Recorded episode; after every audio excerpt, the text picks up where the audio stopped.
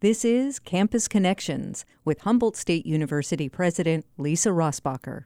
With the upcoming changes in leadership for our country, I've been thinking about all the ways in which Humboldt State receives financial support from the federal government.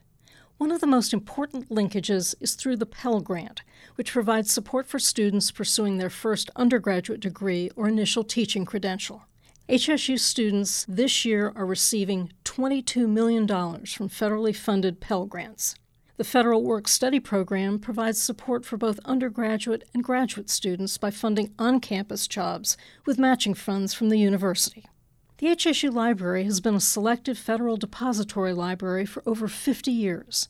This means that the library holds a wide range of federal documents in print and digital format for free public access. Humboldt State also receives federal funding for research from a variety of sources.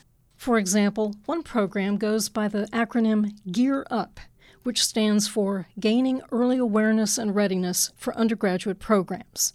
It helps at risk students in Humboldt and Del Norte counties prepare for and succeed in college. The Department of Energy provides funding for biomass research. The Department of Education recently awarded HSU $4 million in funding to increase the number of students from traditionally underrepresented groups who major in science and engineering. The National Institutes of Health have funded student and faculty research into tick borne diseases. The Department of Justice supports efforts to prevent sexualized violence.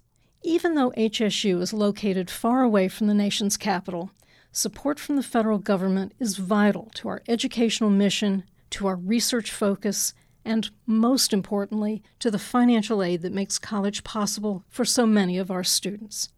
I'm Lisa Rossbacher, president of Humboldt State University, and I look forward to connecting with you next time.